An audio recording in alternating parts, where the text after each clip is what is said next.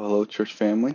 I hope you're doing well during the time of this shelter in. Uh, this is part three of the uh, of our little study through the book of Esther. Um, so just a little bit of review. Uh, the, this is the applicational points, uh, and I think the first point, the one you heard yesterday, was on uh, how we need to see the world. One of the things that we need to know about the world is that the world is filled with non-Christians that react to life differently. Um, as we get to this point, we're going to see how the government reacts to life differently.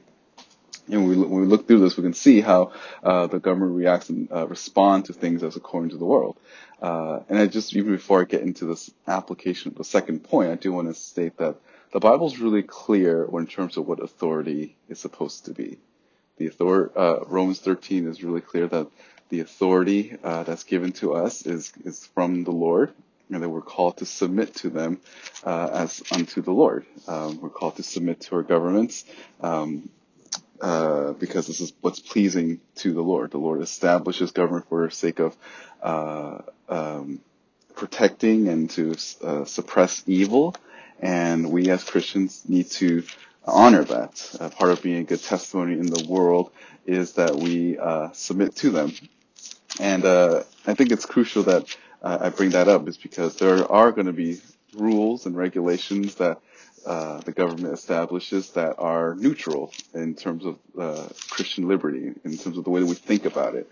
like, for example, this rule that we have to shut in is it's it's a good rule and since it protects our neighbors. It, it's a way of showing that we love them, that we want them to, uh, that we want our our neighbors to not uh, go through any type of harm. Uh, I think that's important because there are still even churches today that think in terms of well that we need to uh, rebel against it. This is one of those rules that we need to not submit to, and it makes a Christian testimony. Uh, it ruins the Christian testimony when people do that. And I'm also thinking about Second Peter, uh, verse chapter two, verse twelve. It says that keep your behavior excellent among the Gentiles, so that in the thing in which they slandered you as evildoers, they may, because of your good deeds, as they observe them, glorify God in the day of visitation. Submit yourself for the Lord's sake to every institution, whether to a king as the one in authority, or to governors as sent by him for the punishment of of evildoers and the praise of those who do right. For such is the will of God that by doing right you may silence the ignorance of foolish men. And it's important that we do that because uh, part of the way the Christians demonstrate that uh, that we love them is through our submission. That we ultimately do care about other people. Uh, we don't want our our actions to to to to be a stumbling block for those who do not know Christ. And uh, this is one of those times where we can submit that we're willing to uh, forsake some time of meeting in person uh, for the sake of, uh, hopefully, for the sake of being a good witness to those around. So with that said, uh, uh, we're going to just look at the, how the government reacts to life. And again, similar to the one from yesterday, we're going to have these three points and just these general observations about um, how the world responds to things. Uh, first is that uh, governments tends to regulate morality, and we understand that even in this text, um, when Queen Vashti uh, did what she did, uh, all those men that decided to uh, um, basically create this rule, they did it because they want to uh, regulate morality, right? In chapter one, verse twenty, the end, uh, verse twenty, when the king's edict, which he will make is heard throughout all his kingdom, great as it is, then all women will be given honor to their husband, great and small. The idea here is that as long as the uh, government makes some rule, then then people's morality will change. And we understand that that doesn't actually work, right? As Christians, we understand that people do not change just because you put a rule over them. Uh, the rule helps regulate morality, but doesn't change the person. Uh, none of the things, some things that uh, the government make, makes now and even potentially a few months from now, since we're in an election year, and even down the line, uh, some of these rules uh, won't actually change the individual. Uh, and not all rules are bad. Some are just opinions, and others are preferences. Uh, Justice Anthony Scalia said it this way: uh, certain rules are stupid, but they're constitutional. Uh, there, there are going to be things that the government's going to establish that doesn't make any sense, but it's totally legal for them to do. And uh, oftentimes, when, we, uh, when the government try to regulate morality, they think they could change the person. In this text, we see that the king's edict is designed uh, so that wives, future wives, will submit to the law. They think that they'll change the morality based on the law. Uh, but we, but we know that just because a person uh, ha- is under a law or they obey a law, that doesn't change the person's heart. Uh, but that's how the government thinks. The government's, in a worldly sense, uh, they are people that try to regulate morality. But we know as Christians, looking at these things in the world, that just because there are things that the government set, it doesn't change the individual. Um, which leads to our second point that not everything that the government places are things that we need to submit to. Now, I said earlier, Romans 13 and 1 Peter 2 about submitting to authority, but there are things that Christians need to discern and understand that it's not right. Just because it's uh, a law, the law of the land, that doesn't mean that we need to submit to every single thing. And how we draw that line, how do we make that distinction, is where the Bible draws the, the distinction. For example, the LGBTQ. This is something that the law of the land and the Supreme Court said that it's legal and it's okay. But we know that from the biblical worldview, that's not okay. Just because the government allows it and permits it doesn't mean that is God honoring. Uh, we know things like abortions or even divorce. These are things that, um, well, divorce is just like depending on circumstances, but generally speaking, uh, things like these are legal, uh, but they're immoral to the in the eyes of the Lord. I remember uh, several years ago uh, when California and I think it was other states as well were passing these uh, laws that say it's okay to, to smoke weed. And one of my non-believer friends asked me, "Is it now okay for you to smoke weed with me?" And I said, "No." And he asked why, and I said, "Well, the Bible tells us to be sober-minded. That um, that we can't be people that uh, are controlled by substance or anything, but we're controlled by the Spirit. Uh, so even though it's legal, it doesn't mean that these are things that Christians uh, are free to do, because ultimately there are things that are going that goes against the Word of God, and there are things that we can submit to because that is uh, it's it's just like a liberty issue. It's not something that is uh, binding or um, uh, something that we need to submit to because it's you know ultimately the the greatest authority in our life is the Word of God. So the first one is that the government tends to regulate morality, and second is that not everything the government places are things that we need to submit to.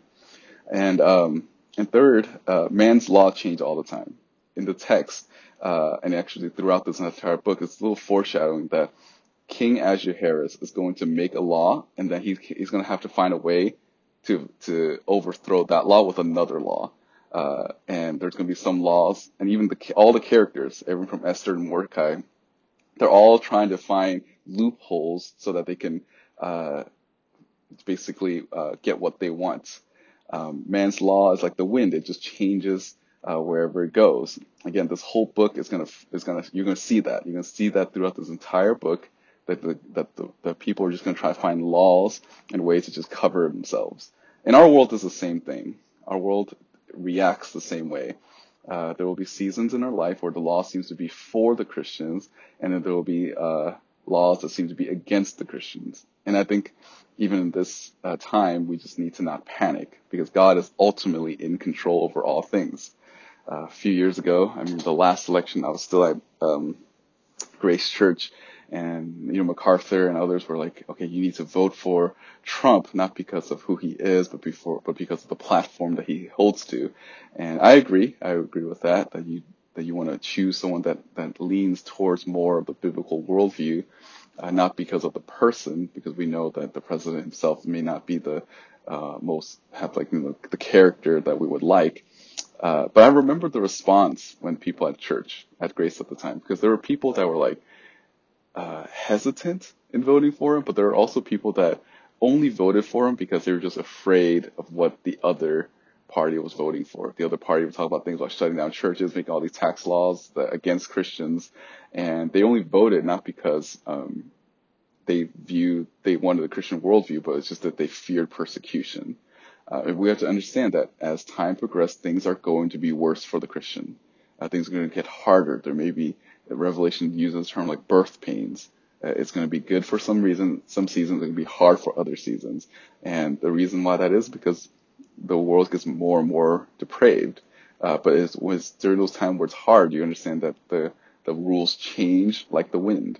Uh, the rules will go for us and against us, and there'll be seasons where it'll be easier and be harder. But in either case, we as Christians don't need to panic because God is in absolute control.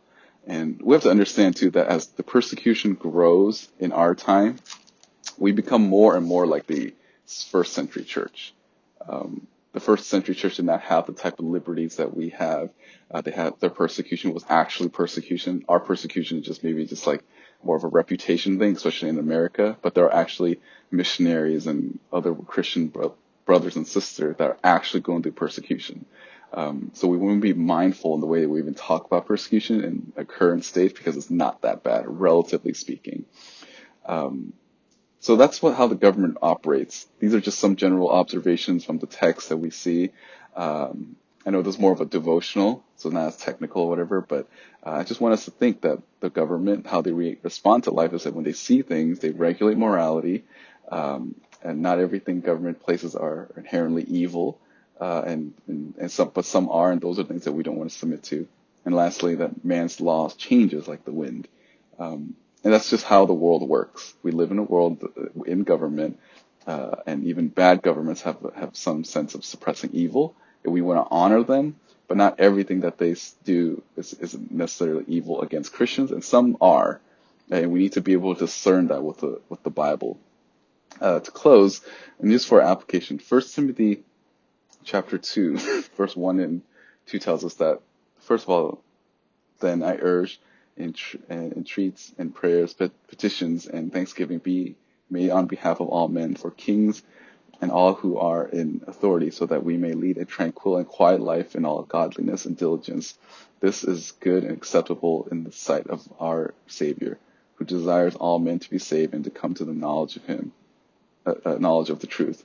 So Paul here is telling Timothy that we should pray for our leaders, that we should be praying for our government, even though uh, not just the good leaders, but the bad leaders as well, for in hopes that they come to know Christ, and, and, and even secondary to that is that we live quiet and peaceful life and godly lives. Um, so my hope for us, and this even for today, if you have some time, take some time to pray for the government. Uh, to make make this as a normal practice in your life be praying for your government. Even if you don't know the politicians, just pray for them. Pray that the Lord will, will win those that are not saved in politics to Christ and to use those that are believers in the politics as an instrument uh, so that people that are in the government can come to saving faith. Um, so that's their second point. First point is how non-Christians uh, react and respond to life. Second is how the government respond and react to life. And tomorrow we're going to look at how Christians need to respond and react to life. And then we'll end the week by saying how the Lord is in control over all life. Uh, with that said, I uh, hope that you guys are doing well, and please feel free to email me. Uh, and if you have any prayer requests, I would love to pray for you throughout the week. And, um, and I hope that you guys are doing well. Just continue to stay safe, continue to walk closely with the Lord during this time. Till then, I'll see you guys tomorrow.